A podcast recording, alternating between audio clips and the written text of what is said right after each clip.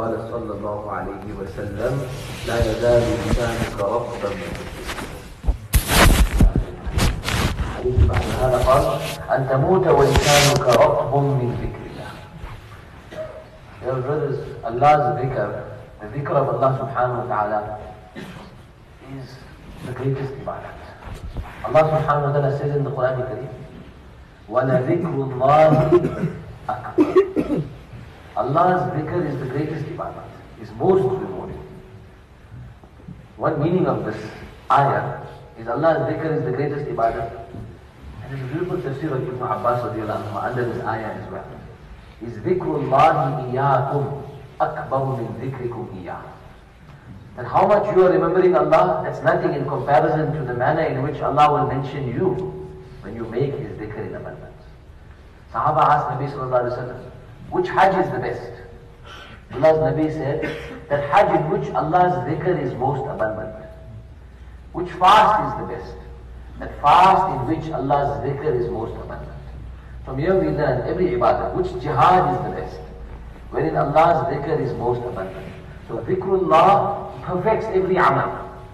Now dhikrullah is the consciousness of Allah. Yes, one is the remembrance of Allah as we see in this hadith, this hadith of which Sahabi? Which Sahabi narrates this hadith? Abdullah ibn Busr This Sahabi and his father are both Sahaba. Now this Sahabi is one of the last Sahabi to leave this world. In Medina Munawwara there's two opinions. One is Sahal bin Abdullah and the other is Abdullah bin Busr. He passed away approximately 88 Hijri. He was 100 years old, this Sahabi. His name is, his father's name is interesting, Busr. Busr means a date. When a date grows, as it comes out from the shoot first, it's called Tala. Just appears. Tal'un. Nabid. Date. As it grows further, it reaches another stage called Zahu. Then it reaches a stage called Balah. Then Busr, the date, the stage of the date. Then it becomes Rutab, then it becomes Tab. So this Sahabi's name meant Khajur, beautiful dates. What a beautiful You can name your child sweeter than, as sweet as Khajur, Busr. And we name because of the Sahaba. Radiallahu anhu. So this Sahabi asked Nabi sallallahu alayhi wa what a nice name to call somebody. Khajur. Busr, Rutab. Rutab is the fresh Khajur. The taste of the fresh one, the one that is like toffee, soft and sweet. That's the fresh one. And tamar is when it becomes dry. That's the Arabic word for the dry date, tamar. He says, oh, a man asked Nabi Sallallahu Alaihi Wasallam, Oh Nabi of Allah, the rules of Islam are so abundant, Sharia are lots. Teach me something that I can attach myself to, atashabbathu bi, tashabbuth. I can hold on to firmly, I can stick to it. So Allah's Nabi Sallallahu Alaihi Wasallam said, لا يزال لسانك رطبا من ذكر الله. Let it be that your tongue is moist in Allah's dhikr all the time. La yazal. Meaning let it always be this. Let this be your amal. Let this be your deed. That all the time you are moist in Allah's dhikr. All the time you take the name of Allah. All the time. The next hadith is that of Hazrat Mu'adh bin Jabal. He says Allah's Nabi advised the Sahabi that you die and tamut. وَلِسَانُكَ رَطْبٌ مِّن ذِكْرِ اللَّهِ But how will we die with our tongue moist in Allah's dhikr? Because Allah's system. Allah's Nabi's first khutbah, when he stood on Mount Safa, amongst the many words of Rasulullah he said, Kama tahyuna tamutun. Like you live your life, that's how you will die. So we learn a very important lesson here.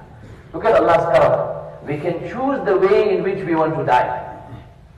Meaning the man who dies making tilawah of the Quran, or he died while he's in sajda, study his life. That didn't happen by coincidence that he never made salah and one day out of the blue, you know, he just he just he used to do his salah haphazardly and he died in sajda. That doesn't happen. A person who made this the goal and the purpose of his life, his nawafil, his sunan, his mustahabbat, all his salawat. We were learning today about Sultan Shamsuddin Al-Tamash rahimahullah. What a waliullah he was. He was a sultan in India, 7th century. 7th century is long ago, 700 years ago. When his ustad, Khaja Bakhtiyar Kaki rahmatullah alayhi passed away. And he was a waliullah in, in, in Delhi, in India. Great Huzur. Khaja Bakhtiyar Kaki He was such a look that when he was a child, his mother never gave him food until he used to turn to Allah. And he would teach, a mother used to teach him that food came from Allah. He would come home from maktab, from lessons, and first he asked Allah, then he finds the food there. But he knows mother is preparing, but mother taught him, no, Allah is preparing, not mother. Mother is just the means. Look how wise was the mother. This was the, the upbringing she gave her child. So one day, the mother was busy with some errand. There was a, a wedding and she went to help the neighbors. And she realized the time had elapsed and her child would have returned already and she didn't prepare the food. And she's rushing home and tears are in her eyes. Ya Allah, all my life I'm teaching my child this iman. I'm teaching my child this conviction in you. What will happen now? So mother is rushing and she comes home, child is playing like normal. What happened my child? You ate? Yeah. I came home, I asked my Allah and Allah gave me the food. But you know, Ma, every day the food tastes nice, but today it was different. The mother fell in sajda and she says, Ya Allah, you never dashed my hopes and my endeavors in regards making the tarbiyat of my child that Allah is doing and makhluk is not doing. When this Waliullah passed away, his wasiyah was, that person must make my janazah who never missed his four sunnah before Asr. No one from that majma of over 100,000 the Sultan himself, he didn't want this secret between him and Allah to be there, Shamsuddin al-Tamash, rahimahullah, he made the janazah. He says now because this is my husband's request, otherwise I would never have time to the secret. And that's Rasulullah's hadith. Rahimahullah, hadith Abu Dawud Sharif, Abdullah bin Umar radiallahu anhu's hadith. Rahimahullah man salla qabla al-asli arba'an. So back to this, how will we die? أن تموت ولسانك رطب من ذكر الله is if this is our life motto. That everything with the dhikr of Allah. One more thing quickly concerning this. Our ulama have given us, I learned this when I was out in one year, that there's a few thermometers. How you know what is in your heart? How will we know what is in your heart? If you want to see what's in your heart, the last being that comes to our minds before we go to sleep, that's in the heart.